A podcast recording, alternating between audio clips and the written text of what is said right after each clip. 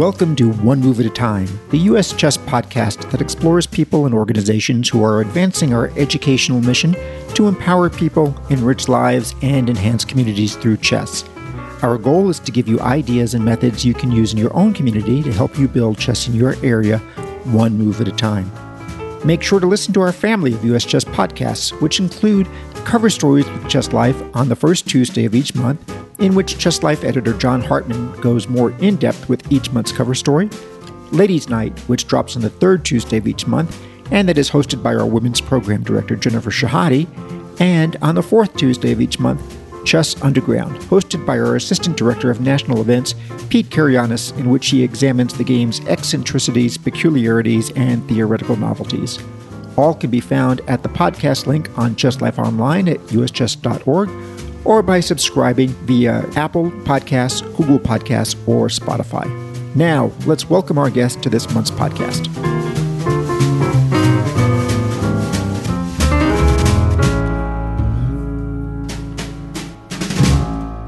Welcome to the December edition of One Move at a Time. Our guest today is Grandmaster Maxim Dlugy, joining me in person from the 2021 National K 12 Grade Championships. He is here doing a simul, all comers blitz, and a lecture. He was born in Moscow when it was still part of the Soviet Union and arrived with his family in the United States in 1977. He won the World Junior Championship in 1985 and was awarded the Grandmaster title in 1986 for his result at the World Chess Olympiad in Dubai in the United Arab Emirates. Dlugy was formerly ranked number one in the world by the World Blitz Chess Association. His best finishes in the U.S. Championship were third place finishes in 1984 and 87. He was elected president of the United States Chess Federation in 1990, and he was one of the campaign managers, along with Garry Kasparov, for Anatoly Karpov when he ran for FIDE president in 2010. Welcome to the show, Max. Thank you, Dan. So, as I said, we're here at our first major in person scholastic event in two years at the National K 12. And the beautiful Rosen Shingle Creek in Orlando. Uh, what have been your impressions of this event so far? I'm very happy that we finally have a live event because uh, the kids were just you know ready to uh, burst, you know, with with desire to play some live chess. And obviously, you see a lot of uh, a lot of kids here, even though you know not everyone's vaccinated, but there's still like 1,200 people, kids versus maybe 1,600 at its peak or something like that. So I think it's a very good showing considering, and uh, I look forward to more you know kids playing because obviously the more kids play, the more they enjoy, the more they want to study, and uh, you know the better they become. That's how goes. Okay. So I attended um, the lecture you did, which was a, a, lot of fun and, and was well received. The people that were there were were very into answering your questions and shouting out their moves. But uh, since we don't have access to an analysis board, let, us talk about one anecdote you shared from that that I, I found uh, particularly interesting when you compare what people's thoughts are about how top grandmasters pre- prepare for um, uh, their rounds in major events like the U.S. Championship. And you've got an interesting little story about how you went about preparing for uh, one particular game when you were thrown the Caro-Kann as as your suggestion. So just please share that story and what the prep really was all about. Yes, the prep was basically playing a good game of Miss Pac-Man because uh, on the morning of the second round of my first U.S. Championship, when I was due to play Jack Peters, a very strong international master from California, uh, Roman Dzindzichashvili, uh, a top grandmaster and one of the best players in the world at the time, calls me in the morning, early morning, 8.30, and says, um, okay, let's go play Miss Pac-Man. And uh, of course, I was my first U.S. championship. I was 18 years old. He was 38 or something like that, maybe a little older. And I uh, certainly wasn't planning to prepare for my games like that. So I uh, I said, look, I'm playing in the U.S. championship. I'm kind of busy preparing. And he says, who are you playing? Hmm. And I said, well, Jack Peters. What are you going to play? Said, Sicilian. That's what I play. No, no, no, no. You have to play the Caro-Kann. I, I won $18,000 beating Lubomir Lubovich in the New York Open with the Caro-Kann. You have to play the Caro-Kann. And you know, I said, but I don't really play the Caro-Kann. Uh, I said, no, no, no. I will teach you once we play Miss Pac-Man. So we went to play Miss mm-hmm. Pac-Man. It was a one and a half hour deal, which I actually managed to win. Was, Ginger was a tough, tough competitor in Miss Pac-Man, but I was also pretty good.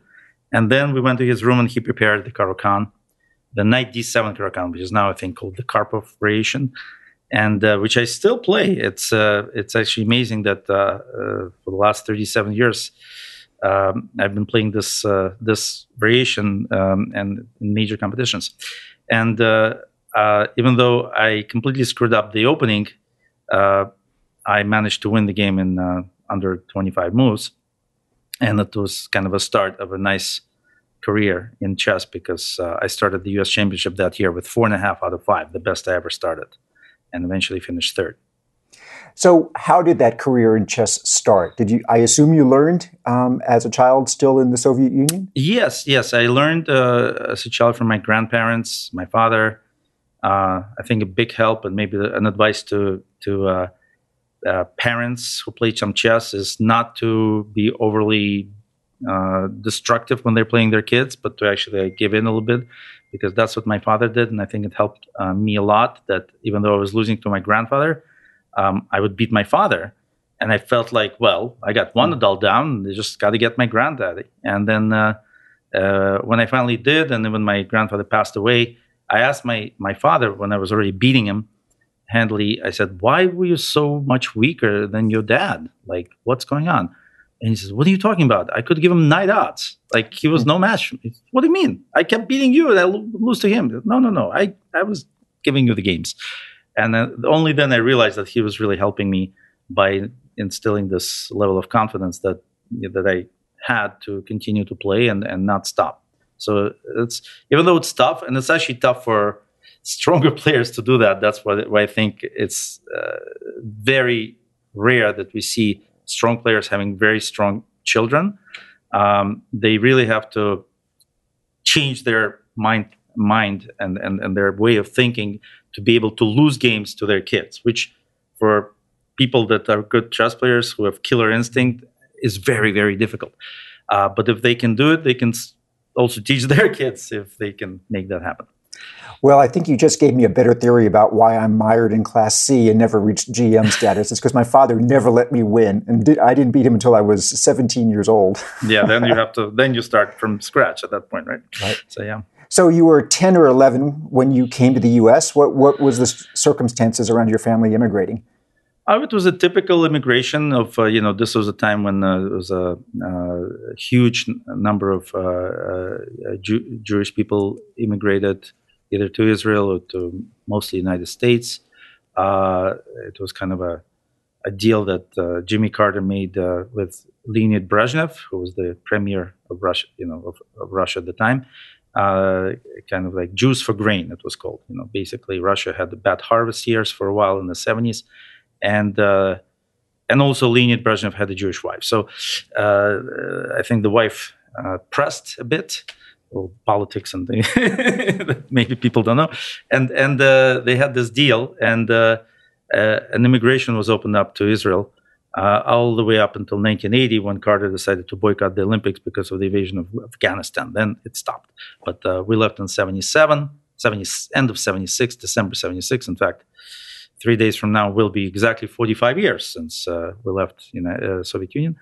Um, and and uh, uh, of course, I played I played chess. Uh, I played chess from my, when I was about seven years old, and even on the way to uh, America in Italy, there was a, a, immigrant center where they played table tennis. I remember and chess, and there were two chess tournaments that I competed in, and I came in third in one and, and tied for first uh, with like a 2,000 player, roughly 2,100 player in the second one in Blitz, and uh, but this uh, this kid who was like 20 something years old uh, scared everyone. He said, "But I have the better Buchholz." Mm-hmm. No one knew what that meant. Like the whole place went mm, silent. Oh my God, the guy knows such a word. Mm-hmm. Give him the give him the first prize. and so I got second, but uh, we tied. So it was it was pretty good. And then when I came to the United States, I was trying to uh, get to a chess club. It took about a year because it was actually not so easy for us. We didn't know we didn't speak English. We didn't know where to go. And only later, when I started reading a little bit in English and I opened up Yellow Pages, I remember I found Manhattan Chess Club and I said, Dad, you got to take me there. And that's what that's how my chess career restarted. Did you have any particularly notable teachers uh, in those early days in the U.S.? Absolutely, yes. I mean, uh, the first junior tournament I played in, I scored three out of four. I lost to um, my good friend Andy Lerner, who was at that time the element, elementary national school champion. And uh, the kids were like, "Who are you, dude?" They were like, "Super good." I'm like, "What do you mean? I just lost this to this guy. That guy's the national champion." like, oh, okay, that does that. It was like an 80 move game, and so okay, that feels good. Uh, and so, no, you got to start taking lessons with Jack Collins. They're all Collins kids, and so I started uh, a very nice relationship with uh, my first coach in the United States, Jack Collins, and uh, that uh, that went until I was about uh, high 1800 when I kind of felt that I can already do, you know, I, I need a little bit better training, and then I took a one year uh, rest from coaches, went up to about 2250. And then when I started to drop, uh, a friend of mine, Eric Schiller, uh, who's you know famous for writing lots of chess books, uh, he suggested that there's a there's a program which actually gives free lessons uh, to kids who are you know high, highly rated at young age. I was 14 and a master, so uh, I had a choice between Vitaly Zaltsman, uh, a Russian international master, and Edmar Mednis. Uh, uh, and I felt like it would be easier probably to do lessons in Russian or somehow, I don't know what it was, but I decided that I will choose Vitaly it was a great decision, uh, I think, because Vitaly was an amazing positional player with amazing understanding of chess. And no one knows this, but he was at one point the Soviet Union junior champion.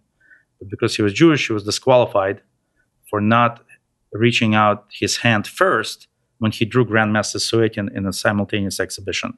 He did not extend his hand first, and for that he was disqualified to play chess for a year, including the World Junior Championship. That led him to the belief that he must leave Russia at all costs, which he eventually did, but uh, it took him a long time. First, he became a he went to a club that traveled overseas called Lokomotiv, which is a, a, a train-based club. Train, so they would sometimes play at train stations in different parts of the world. So he was hoping to defect at that point, but uh, uh, it didn't happen because when he finally won the club championship, they didn't let him go. they didn't let him uh, move uh, with the team. So he stayed and basically left with the same same time as we did in 1977, I believe, or six, and um, uh, like with the big wave of immigration, you know, the the grain wave, uh, and uh, and that's how he came about the same time as, as me. And he he he was he was a monster when he came in here. He was beating everybody. He won the World Open. He was winning all these Grand Prix tournaments. Um, you know, but uh, on the other hand, you know, he had his minuses, which was he was kind of kind of blind in tactics. His tactics were not very good, but his positional understanding was such that when uh, my friend uh, Shernaz, uh, uh, who also took lessons with Jack Collins at my advice, uh, when I uh, when I moved to Vitaly, I, I, suggested that she also move and start taking lessons with, with and she was friendly with Bobby Fischer, very friendly and uh, she told him that she's leaving Jack, who was, of course, very close to, to Bobby. And of course, that didn't go well with with Bobby. And he said, "Who is this guy? Who is this? Send me his games." So Shernaz sent uh, Bobby Fischer Zaltsman's games, and when he looked at them, he said, "Okay, so this guy is 2,700 positional chess." And that, I mean, that's probably the best compliment Fischer ever gave to any to anyone because can you imagine? Fischer himself, like 27 something, you know, whatever, you know, is saying this guy is 2700 in positional chess, but he's blind as a bat in tactics. So with tactics, you got to still ask me what to do. But positional chess, yes, you can go study with him. He gave a green light, and she started studying with Vitaly, and you know, and went up quite a lot after that. Right. So I'm curious if you identified any difference in the American way of training juniors when you were with uh, Collins versus the way the Soviet school was teaching you? Mm, not uh, too many uh, in in the way that I think Jack was very good, a very good coach because he actually used a very similar system. He would show games of great players, explaining them. He would show end games, which is very important because actually my first rudimentary knowledge of endgames came from Jack Collins. I remember looking at freaking pawn endings, you know, the typical, you know, bridge building and uh, and uh, all, all the Philidor and Lucena positions, and uh, uh, that would be a, a, normal way to to teach. Of course, uh, I would say the Botvinnik School of Chess does something a little bit different, but that's a, probably at a different higher level where the kids play each other and then they critique the games on their own. So they actually go through and say, "Well, I, I did this wrong. I did. I think I should have done this," and they kind of try to think it out and then the coaches look at it and say well what about this idea what about that did you think about this and, and kind of moving them forward in the way that they consider chess moves so that's probably the slight important but difference and now, of course, you're a noted chess teacher yourself. You have your Chess Max Academy, which is based in Manhattan, and I understand you're also opening an office in Connecticut. Yep, uh, tell, tell, in Greenwich. So tell us about the academy, the history of it, what you do there, how people can uh, find it. Thank you for the question. Um, yes, so uh, when I came back, I was working in finance for 25 years. When I came back uh, to United States with my uh, wife, uh, uh, who I married nine years ago, um, I didn't wasn't really sure what I was going to do. Um, I had an idea to still uh, do something in finance, though related with chess. That was my kind of idea to have a private equity fund uh, that focused on chess projects. Um, also, I'm a bit of an artist, so I wanted to explore explore the possibility of kind of uh, doing something with my art. But uh, then I called up my coach, Vitaly Zaltsman, I, and I said, "Hey, how are you doing? What's going on?" He said, "Where, where are you?" Said, I'm, I'm back in the United States. He said, "Oh my God, you have to start teaching chess." And I said, teaching chess. I didn't think of that actually. He said, no, no, no, you have to start teaching chess. You, you, it'll be really good for you. And so I said, you know what? I'll try that. That's an interesting concept. And and so I started, and within a couple of months, I was completely overwhelmed by the uh, students. I was I had no free time. I could not b- imagine this because uh, I didn't know this world existed actually. And so um, pretty soon I realized that the only way for me to actually teach more kids was to start an academy and have it do it in group classes because you know what I'm what I was showing a lot of it could be replicated you know and shown at the same time to a number of kids and so I started the chess academy a smaller one first uh, like in a two bedroom apartment kind of uh, with a separate exit on 81st Street. And then we opened up a bigger place on 77th and First um, and which had already like over 200 kids. And uh, it, it it took off. I started hiring coaches, which you know now I'm probably up to about 14, 15 coaches um, in the academy, and we run about 55, 60 classes a week uh, of different levels, from kids from three and a half year old to masters and national champions. Uh, one of my students, Hans Niemann, is now you know a famous chess player, U.S. junior champion. Um, unfortunately, I don't have all the time in the world for him. So I'm actually trying to hook him up with some other strong coaches around the world now. But I, I did spend like about four hours preparing him for the U.S. Junior Championship, which he won, which was very nice. I'm not going to give away what I think he needs to work on because I think that should be his opponent's job. oh, it's probably Miss Pac-Man. Miss Pac-Man, definitely. Uh, and uh, so uh, basically, uh, I the last six years I was working on the curriculum. So uh, I think that's the most important part of what I, I did is I devised the curriculum for kids from scratch all the way up to you know masters and higher.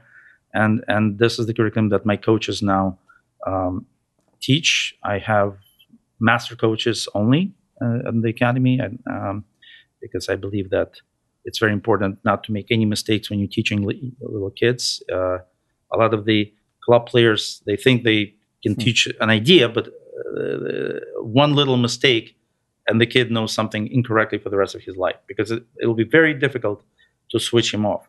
Um, uh, you know, I, I, I don't know if maybe I mentioned anecdotally an ep- episode when I met Garry Kasparov uh, and his study of geography. At some point, uh, when we became friends, we were flying from Canada, St. John, New Brunswick, where the World Blitz Championship took place, um, which Mikhail Tal won, to uh, New York. And uh, Garry, on the way on the plane back from Canada to New York, asked me how to spell New Hampshire.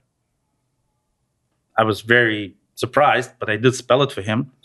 And uh, and I said, why would you need New Hampshire? And I saw he was writing something down on the declaration, like New Hampshire. He goes, yeah, we're flying to New York. I go, yeah. He goes, state New Hampshire. I'm like, what do you mean, New Hampshire? New York State, New York. He says, no, no. New York is in the state of New Hampshire. And so we actually, I was amazed as a, I was trying to convince him, but he was willing to bet. So I said, look, I'm not going to take more than $20 for this mm. because that would be just very low of me. So I'm going to go to Andrew Page, your agent. He's going to come back and confirm to you where mm. New York is located, which I did. And, uh, but I think that part, that knowledge could have only come from some place, like some geography teacher saying New York, New Hampshire at some point of his life. How else would he even get that, that notion? So uh, that's just to demonstrate that one little mistake can go through your whole life, and you you won't know unless someone you know wins a bet against you. Right, right. Um, so uh, the academy uh, we're physically located on 79th and Columbus, which is uh, uh, just across the street from Museum of Natural History, which is beautiful, and uh, uh, we have a nice place, a backyard, so kids can play chess there outside and inside, everywhere. And uh, we're opening up a second location in Greenwich, Connecticut now, on the 1st of January. So, how do they uh, find you online? chessmaxacademy.com that's the name of the academy uh, there is a there is a there is a shorter way to get there which i use which is just dlugy.com that's for you know special people but it'll it'll go to the same place okay um, and the 14 coaches are they working full-time or, or is, there, is it just part-time? It depends. I mean some some some coaches are working a lot you know some coaches are working a lot some coaches are working less but uh, uh, some just have two three classes a, a week uh, we also do a lot of private lessons for levels of kids. Uh, have over over i think 30 private students a week that we teach.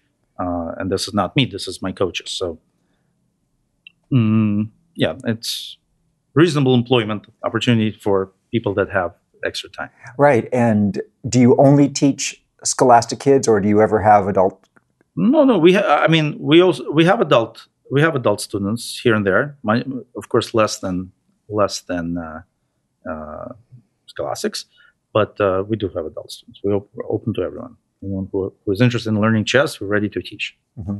So your Kasparov anecdote reminds me of something, another anecdote that is like almost the exact opposite story that Fred Waitzkin tells in searching in the book version of Searching for Bobby Fischer about Kasparov's geography acumen, um, where they are flying to Cincinnati, and uh, Kasparov asks Josh, you know, where, where, what state are we landing in, Josh? And Josh says, well, you know, obviously Ohio. And uh, Kasparov realizes because I think they're south of a river that they're actually landing in the state. And I'm going to embarrass myself with my geography knowledge, but whatever state is directly south of Ohio is actually where the Cincinnati airport is located. And, and he knew that.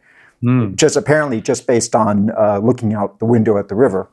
I mean, Garry is very uh, is a quick learner, and uh, uh, I have another anecdote when when uh, he lost to Kirill Georgiev in that in the World Blitz Championship. Uh, that's when I actually kind of officially was introduced to him uh, by Dmitry Gurevich. We went up to his room. He was really upset by because the the match started by him uh, uh, stalemating Kirill with a queen and bishop against king in the blitz game, and it was really very not a happy moment for Garry. Uh, and uh, and I said, okay, Garry, let's play some two minute chess. And he goes, two minute chess? Never played that. I go, oh, let's try. So I won the first two games, but then he won the next three. So, am I a quick learner? I said, yes, you are. so uh, I think I think maybe every time uh, a great player and a great uh, person, I think they they learn from their mistakes. That's one of the things that makes them great. And so I think maybe after that issue with uh, uh, New Hampshire, he said, "Look, let me study some U.S. geography for a change." yeah, now I am curious about the timing of all this. Um, um, Another thing that Waitzkin wrote was in referencing Josh's multiple national championship titles, is just how rare it is for anyone in any endeavor to win a national championship. Yet you've won a world championship at the World Junior. Do you remember your thoughts at the time uh, about what it was, what it meant to be a world champion? I was super happy.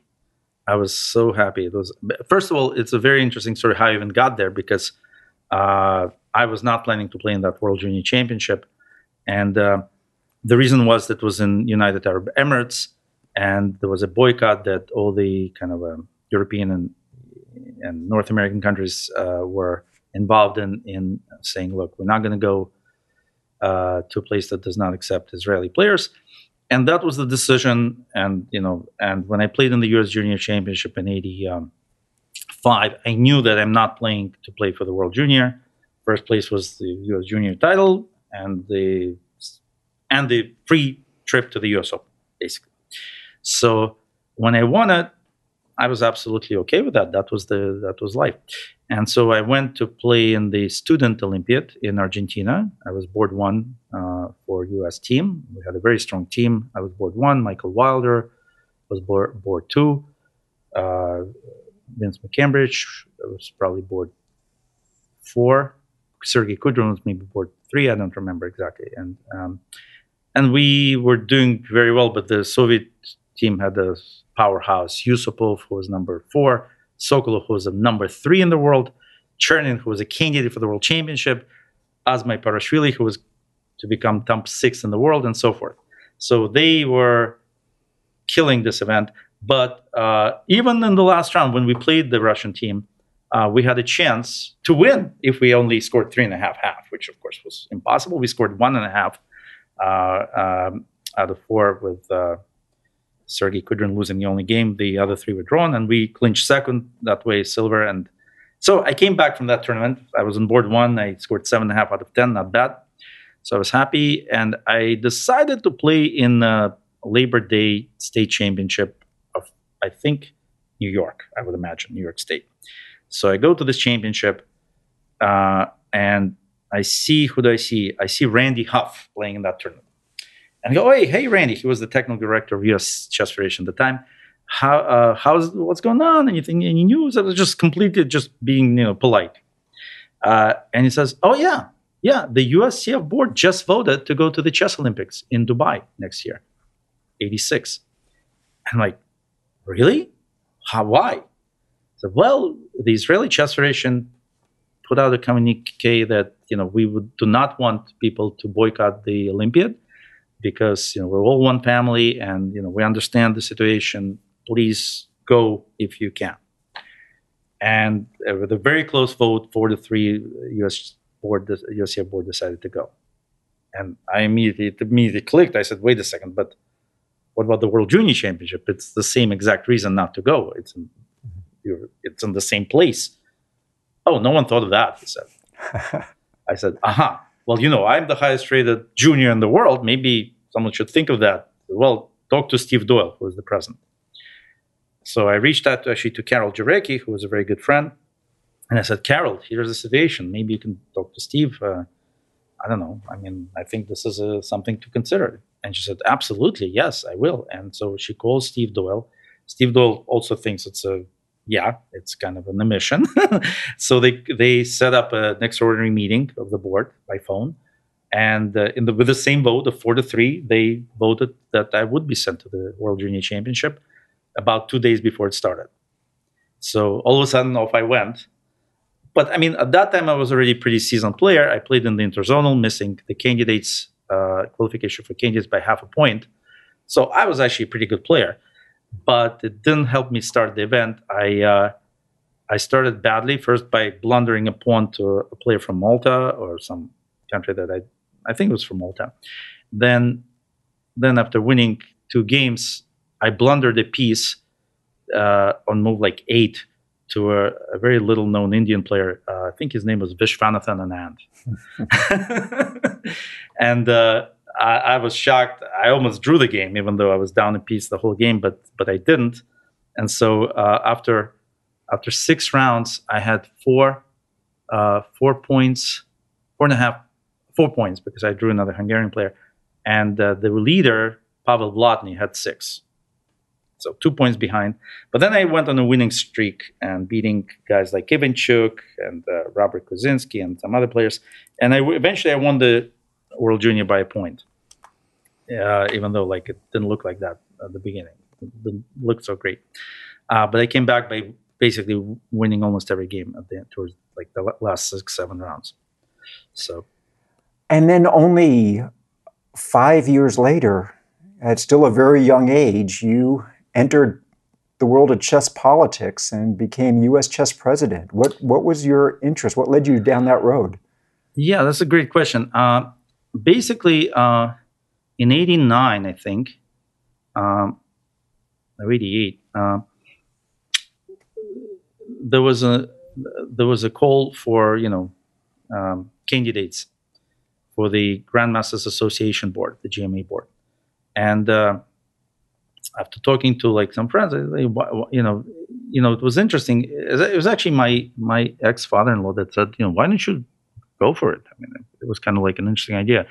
Uh, and I said, yeah, actually, why not? I have good ideas. Why don't I? Why don't I try? And so Garry Kasparov was is you know good friend, and and so I reached out to Garry. I said, you know, would you support me? He said, yeah, absolutely. Uh, so uh, so I, I ran, and it was a very close call because you know a lot of very strong grandmasters and famous grandmasters were trying to uh, get on that board, and uh, but I won by I don't know a few points, um, and so I got on the GMA board, and of course that got me into like the world chess politics in terms of like an organization, events, uh, relationship with FIDE, which was very important at the time, considering the kind of rift that happened after the canceled world championship match and. Because I, th- I think that was like the major overhang of that whole period it, that kind of uh, separated people of where they stood. Um, you know, the pro Campo camp, the anti Campo camp, you know what happened at that event, what what actually happened, and you know now that I I'm also friends with Karpov, he has of course his own spin on the whole story, so it's very interesting actually the whole situation. But um, in those days, I was pretty clear that you know Garry was treated unfairly because he was the challenger and he could have just won the event, the the world championship, and so um, so I was very much behind Garry, And uh, I think Garry needed some supporters because of the way he does. He was probably uh, moving forward. He, you know, he, uh, you know, burned all the bridges and he moved forward. Um, so, uh, so, so that was a, a, good experience. And then when when when that was going on, uh, Lev Alburt reached out to me, and um,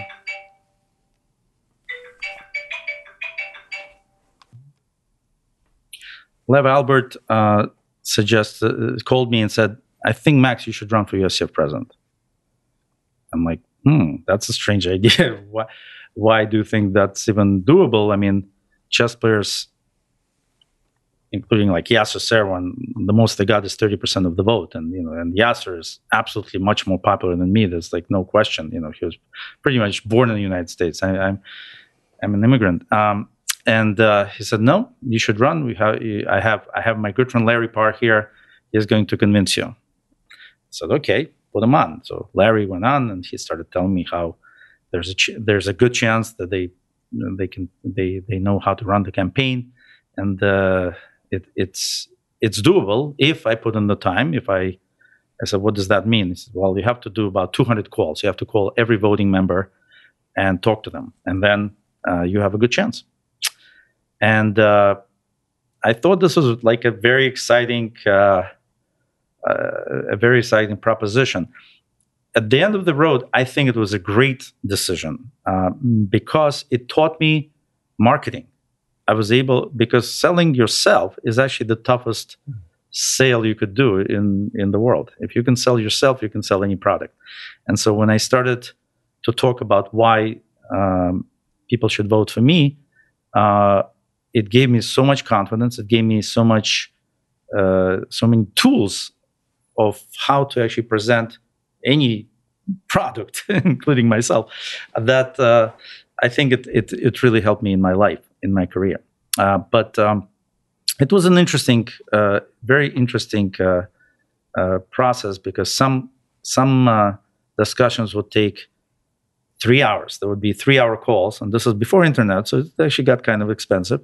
But the person would tell me, absolutely, I'm not voting for you.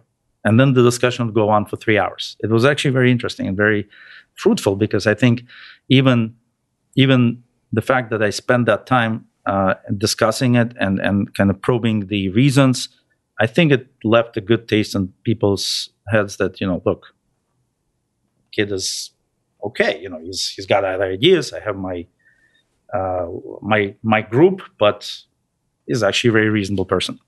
So um, I did call probably 250 voting members, if not more, and uh, and I uh, I think I scored about I think I got about 70 something percent of the vote. So uh, it was just a complete destruction.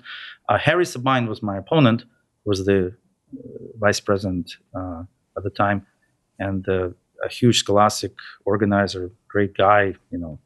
Uh, but he was not prepared for this kind of serious serious campaign, I would say. It was a very serious campaign because I came out with good proposals and excellent uh, kind of uh, study of what was going on in the federation. And we had a debate at the World Open, uh, which I think people tell me that I probably won that debate. Um, and actually, during the presidency, I think it was a very successful one. every year that I was president, we went, we were positive. Um, the federation was making money and I think I started with the membership at 56,000 uh, overall membership, and it ended at about 80. So it was uh, the biggest rise of chess membership since Bobby Fischer uh, mm, of all time, including now. Uh, so I think one day, maybe when I'm you know old and ugly and I can actually have some free time, I, I can actually start thinking about maybe uh, just trying to become president again to to see if maybe we could do another upturn in the federation. I mean, I think it's doing well, but I think it could do much better. So. So, what do you see as the main differences between U.S. chess in 2021 and 1990? Um, I mean, right now, I think, to, to, to my mind, the, the, the U.S. Chess Federation um, is is like a huge a huge ship, cruise ship, that can be turned the right way, and if it goes the right way, it will just, you know, discover all all unknown lands. But uh, I think it's very slow to turn, and uh, uh, while maybe in the 90s it missed the internet revolution, which was I think widely discussed. Um, uh, now I think there's a huge uh, there a huge point that could have been done very much like in professional wrestling. When professional wrestling turned to circus from actual, uh, you know, killing each other, uh, the the wrestlers became very wealthy and well-to-do, and it became a real profession. Uh, I think, uh, and certainly the last two years were a complete miss because now it's going to get tougher to do this, though still possible because I think it's not going away. Uh, in the sense that it's always going to be an opportunity. But I absolutely think that the biggest thing that USCF could do to become a completely different level organization is to start rating online tournaments like real tournaments. And I know exactly what people say that, to that, but it's like professional wrestling. Yes, of course, there's cheating online. Yes, of course, some cheaters will not be caught but the benefits far outweigh the uh, the minuses, and um, and and definitely, uh, you know, bans should be very strict. If someone cheats, they should be banned for life. Whatever, that's another story. How to do it, what uh, kind of video coverage the players should have when they're playing officially rated tournaments. All that can be explained and and, and part of the rule book, but that would completely change the demographics of the US Chess Federation. It would just go up 10 times. it would be like looking at Lichess or chess.com, how many people they have playing online, except those people, or one tenth of those people, would be actually doing that for rating, for norms, for results that mean something to people. And so we already do have an online regular rating. Are you saying that because it's not yet qualifying you for norms and such, that's the difference? No, the difference is online rating is just an online rating. No one cares about it. No one really cares. Uh, I found out it was highest rated in the country for five minute chess. I'm like, huh? Mm. Do I care? I don't care. Uh, and, I, and and that's me because I sometimes I just start looking at like online ratings and like who's where. Uh, but uh, the the real the real growth is kids, and kids want to have a real rating that they can connect with. Not like, oh, I have an online rating, I have a this rating, I have a that rating, I have a FIDE Arena rating. One rating, one unified rating.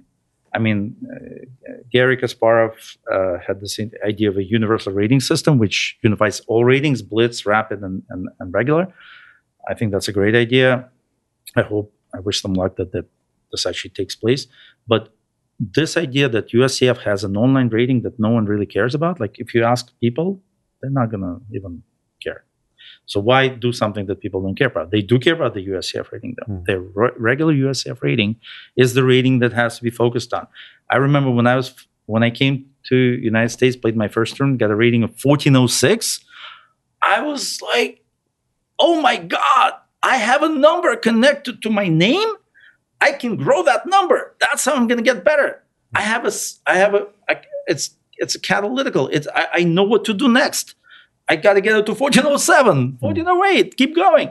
So that's the driving force. If you try to disperse these ratings, you lose focus and people lose interest. So that's what I think is the biggest miss right now for USCF. Well, let's take the politics to a different stage. And uh, your your camp. How did your friendship with Karpov start, and how did you become his campaign manager back in 2010? Oh, that's an interesting story. But uh, so Karpov and I, we kind of, you know, we were on different sides of the fences because obviously, you know, as I mentioned before, uh, I was very much uh, pro Kasparov, uh, and you know, Garry was senior advisor of uh, a fund that I managed, Russia Growth Fund, for five six years you know actually official capacity. And um, uh, even though i had a mutual friend with karpov ron henley who was his second for a number of events uh, i never got to really talk to him and I think there was there was an interesting moment uh, at the World Blitz Championship in Moscow. Uh, he was there, and then there was a VIP banquet afterwards. And we were, I remember Anatol and I were sitting at opposite ends of this humongous table. And, uh, and something, some conversation got uh, uh, started up. And, and uh, I remembered our days at the Grandmasters Association and something like that. And, but it was like cordial. It was cordial. And then, so it was already like a nice beginning. And then one day uh, I see him as a spectator at the Moscow Blitz Championship, which is a notoriously strong tournament with like Svidler and Kramnik and Grischuk playing. And I was playing in that tournament as well. And I see him and I, oh, hello, Anatoly. Uh, and he goes, yeah. He said, you know, and I and I just said, you know, Ron Henley all, all, always wanted us to play. Um, you know, when you come to New York, uh, but now I'm staying in Moscow, you know, and he goes, yeah, that's true. He says, why don't you come uh, tomorrow to my apartment? play some blitz. Just like that. And I'm like, oh, sure. What time? I eight o'clock. Okay, cool. I'll, I'll be there. and that's how friendship started. I, I, would just come to his house, we'd play some blitz uh, for like three, four hours, uh, you know, talk about this and that. And uh, um, eventually uh, we became friends. And then um, um, at some point, someone told me it wasn't Garry, it wasn't Anatoly that that Karpov is running for FIDE president and that it's probably supported by by Garry. And I'm like, huh? No one no one told me this. So I reached out to both of them and I said, let's meet. And so I, uh, have some ideas. And so we met, and uh, this was when we kind of had a discussion that you know I'm going to be part of the team to help to help them out, and uh, eventually, at some point, it was actually interesting because I got a I got an email or call from Richard Kahn, who's my old friend, who was uh, the vice president of FIDE on that ticket. Uh, I actually introduced him to Garry 25 years ago, if not more. And uh, uh, and Richard reached out to me and says, "Look, we got a campaign in Africa, but I don't know what's going on with that. Why aren't we campaigning in Africa?" I talked to Garry; he doesn't want to go to Africa. I talked to Anatoly. I don't know, like, is he going to go to Africa? Who's going to go to Africa? So I called uh, Garry. Garry says, "Have Anatoly go to Africa? He's the one running." I'm like, okay, I'll talk to Anatoly. So I talked to Anatoly. I said, you know, Anatoly, we have to go, uh, we have to set up some thing in Africa, you know. He says, okay, sure. So we went to Ethiopia, set up a, you know, meeting there for, for, for uh, delegates. Then we had, the, then we went to Angola for a second meeting. And uh, then we flew twice to Dubai or Arab Emirates in general to campaign with the Arab countries. So, you know, obviously, all these trips, you know, I, I got to know Anatoly more and more and more. We played lots of backgammon, also some a lot of chess, um, but uh, a lot more backgammon, I would say. Uh, and uh, and he was very good, by the way. And and so um, we became really good friends. Um, and uh, of course when the campaign actually was completely on the way i was already like managing all kinds of stuff like all the tickets all the calls like this guy's coming there. There would be a call coming in. And i'm like what's this number? I'm, I'm showing Garry Garry what is this area code? He goes i have no idea.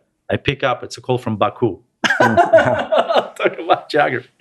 And they're like uh, hello? And it's like it's baku airlines or like azerbaijan airlines whatever the, the uh, name of the airline is. I go yes can i help you? Says yes we have we have a, a, a person from and then he names some uh, zambia i think. We have a person from zambia here. I said okay. He says to call you. Hmm. so what's the issue? Well he does not have a visa to Russia, but he has a ticket only to Russia and not back to Zambia. What should we do with him? Oh my God, these kind of questions. You know, it was, and uh, and and by the time he would get the visa, of course, the whole play, the whole tournament would be over, the Olympiad would be over. He would come and get stranded, and and I said, and I said, you have to send him back. You have to send him back to Zambia. And then I get a message like, "Why? Why did you send me back to Zambia? I flew from you know, to Baku from Zambia." Like, I'm like, because this is what would have happened to you. And I mean, you came too late. I'm so sorry. You know, but like, it's um, mm-hmm. and you needed a visa. And sorry, but so all these issues kept coming in, and there would be at one point I think I was calculating calcul- there was about a, a, call every two minutes and an email every three minutes coming into my I think BlackBerry I had at the time. Like, um, so it was crazy. So you played a lot of blitz with Anatoly, and did you have opportunity to, to study positions with him as well? Yes, I was actually his uh, coach, as it turns out, for uh, a tournament in France. Uh, it's a tournament that I think bears his name in Cap d'Agde. Uh, it's an uh, annual event in October, I believe. So I was actually uh, staying with my mother in Italy, and a friend of mine called and said, "Hey, we're going to Cap d'Agde. You want to, you know?" And and there were some mutual friends one friend was tr- trying his new yacht that he that he was. So it was a nice kind of feeling that to, to come and like just chill. So uh, I reached out to the organizer of Cap d'Agde. I said uh, Bashar Kouatly, who I know for many years, good friend, and I said Bashar, you know, can you? Uh, what what's the deal there? If I play, or how does it work? He says, Oh, you just if you play, we're gonna give you like free board and everything, uh, eat food, board, everything. Just come and play. It'll be awesome. I said, okay, I'll come. So I came. That was a mistake. I shouldn't have come and I shouldn't have played, but I, I, I came, and the first person I see, as I just well, the first person I saw was Vasily Ivanchuk, which is a, different story because he was like, I go, hey Vasily, how are you? And I know him since '85, the World Junior Championship, and he looks at me and says, I like, wow, what a reception. I said, Vasily, where do I go to like register? And then he like wakes up and takes me all the way to where I have to go. He's kind of interesting guy.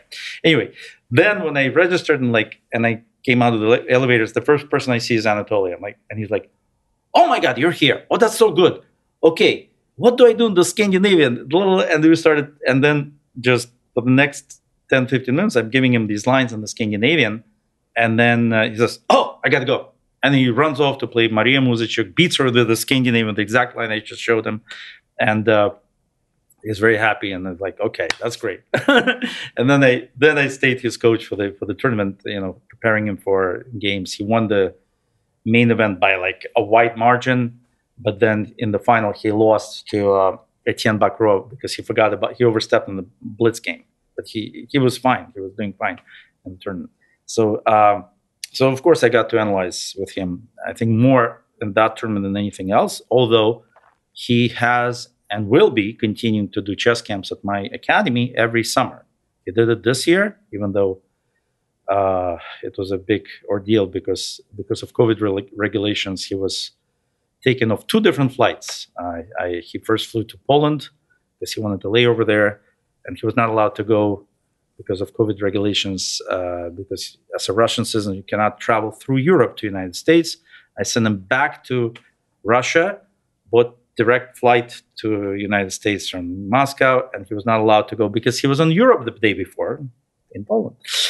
So he didn't make it. Uh, he was gracious enough to agree to, to do this the lecture at the U.S. Open, which was announced, and he did it over Zoom. I think it was 100, 150 people in attendance. It was very nicely received. And uh, then he did the camp, the week long camp at, at my academy, which was also wonderful. It was five hours a day and more. He was just there. And I said, Anatoly, break? Nope. We keep going. Like, okay. Kids, are you okay? Yeah. Like, look, Anatoly Karpov, absolutely, we're okay. So it was an awesome camp. But he did come twice before physically, and uh, hopefully he'll be uh, here next August again. But hopefully he'll make it this time. So, having worked with him, is did you get any insight into oh this is the difference between being a strong grandmaster like myself and being a world champion. Yes. I mean, I can tell you that when I started playing Blitz with him and even thinking how he can, and, and, and the camps, I finally closed, had closure. I had finally closure on, on uh, stopping my professional chess career. I got closure. I'll tell you what that means. So when I analyzed with Kasparov, and I was his sparring partners for decades, and and and was one of the coaches that prepared him for Karpov, in fact, in in in the New York match, um, and then later many different matches and stuff like that. Uh, I never felt like you know I felt, of course, his strength, his ability to calculate some some things that he would do were quite amazing, especially like positional pawn sacrifices. That was difficult for me. Uh, it still is. I, I, don't like to give away pawns, uh, but um, that I think could have, could be learned. I think that's just a question of learning. If we see, like, look at Magnus Carlsen's games, he does a lot of pawns, positional pawn sacrifices for pressure. So we can look at a lot of those games and actually learn that. Uh, tactics can be learned by just working it out, working, working, and doing the tactics, doing different kind of tactics, having these uh, synapses working the right way time and again. But what Karpov does cannot be learned. It's a complete. It's it's and I mean this is not just me saying this. I mean and uh, Garry Kasparov when he started playing Karpov, he could not understand what's going on. He's like, who is this guy? Why why I don't understand what he's doing and he's beating me? Like, how, well, how is this happening? Karpov thinks differently than any other person in the world. The level of his ability to foresee what's going to happen and to feel where the pieces have to be it's just mind-boggling. It's it's inconceivable. So when i finally understood his level of genius i had closure about leaving chess as a professional. I said okay i would never be able to do that. I would never be able to replicate that. Yes i could be kind of a different champion playing differently but never would i ever understand what he's doing. I once had a game with him. This was amazing so I I always against Karpov I felt like I have to like be very aggressive because he doesn't punish you immediately. He he like takes a, a while to prepare his final grip on you. So you could kind of try out like Benoni's and Benko Gambits and like try try it out and hopefully maybe um, later come back and, and get him. So uh, I'm playing this Benko Gambit against him and a phone rings. And he picks up the phone and I'm, I'm about to stop the clock. He's like, no, no, no, continue. And then I said, uh huh, you're going to do that? You're going to be talking on the phone on a completely unrelated topic and playing me chess? Mm-hmm. Okay, good luck. And I hit him with like all my force. I'm making a move, which I think threatens five different things. I'm like, wow, this guy's going down for talking on the phone and playing chess with me. And without even thinking, he plays some move like rook e2, some, some move. And I look around, and all my threats have been stopped. All five of my threats have been stopped with one little move. And I look, it's like I look at him. Like, how is this possible? How does this guy just he just feels where the pieces belong? It's just unbelievable.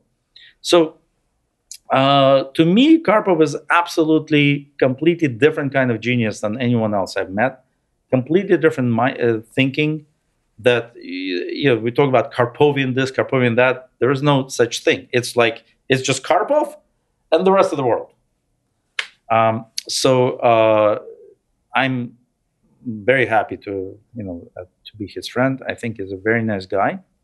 Uh, he's very cordial, very attentive uh, you know, whenever I call him, he's like, "Oh, how is Ina? How are the girls?" Like he, you know, he would never he would never even think of not of not asking such a question. You know, um, so um, I really, you know, admire him. So even though you say you've come to peace with ending your your chess career, or as, at least as a player, there's a lot of opportunities now, an increasing number of opportunities for senior players over the age of 50. Have you thought about coming back out of retirement? I played in the U.S. Senior Championship three or four years ago, uh, mainly because I wanted to socialize. It was a, I thought it was an amazing kind of a, it would be an amazing vacation. So I came out to St. Louis to play in the U.S. Senior. Uh, hoping to you know catch up with people that I know for thirty some odd years, but it didn't happen. I was in complete shock uh, of what was going on because after each game, I would seek out, I would actually look for you know my generation players, and they would were not to be found anywhere. And you know we're not talking about a huge place there. This is the down that that that area has two three blocks, you know, and a few restaurants. I would actually go out physically looking for people in those restaurants and bars, I would not find anyone. I think everyone was in their rooms preparing. And I, that's not where I went. So I was, first five rounds, I was in complete shock. Uh, six rounds, I think I had one out of six. My score was one out of six. I was so upset that I just, I when I got to the board, I just like whatever. Then I said, okay, that's the way we want to play it. I'm going to start preparing and I'm just going to spend all my time in the room. I'm not going to look for you guys. And I did. I won the last three games, so I didn't finish so horribly, four out of nine. But uh, after that, I actually uh, declined the invitation for the next one because I said, no, that's okay. not that's not why I came. Uh, well, you've had a long and intense chess life. Uh, as you look back on it all, what, what has chess meant to you? Chess uh, has been a huge part of my life. I'm, I'm extremely grateful to uh, to have been involved in, in, in different aspects of chess, from you know uh, reforming some things, organizing, uh, playing, of course, uh, teaching, which is now very gratifying. I mean, I have uh, 20 national titles, uh, one world championship title from my students, a grandmaster, a few IMs and title players. So among my students, and this is in the last six seven years. I mean, it's and every event, every month brings new joy from kids getting better and better. Um, so it's been just an amazing experience. Well, Max, thank you so much for appearing on the show. I, again, if you're interested in his academy, the web address is www.chessmaxacademy.com. Uh, they are in New York and soon to be in Greenwich, Connecticut. Thank you so much, Grandmaster Maxim Dlugy, for appearing on this edition of One Move at a Time. Thank you, Dan.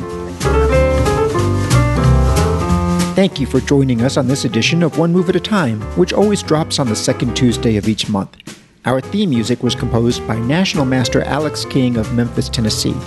Our podcasts are produced and edited by Jason Andre at Seven Season Films, Photography, and Media. Please visit www.sevenseasonfilms.com to find out how to start your own podcast.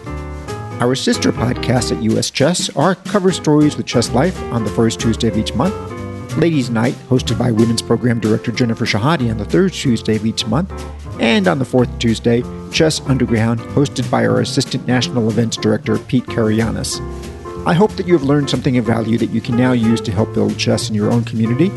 We'll be back next month with another Chess World personality who is helping us advance our mission statement to empower people, enrich lives, and enhance communities through chess.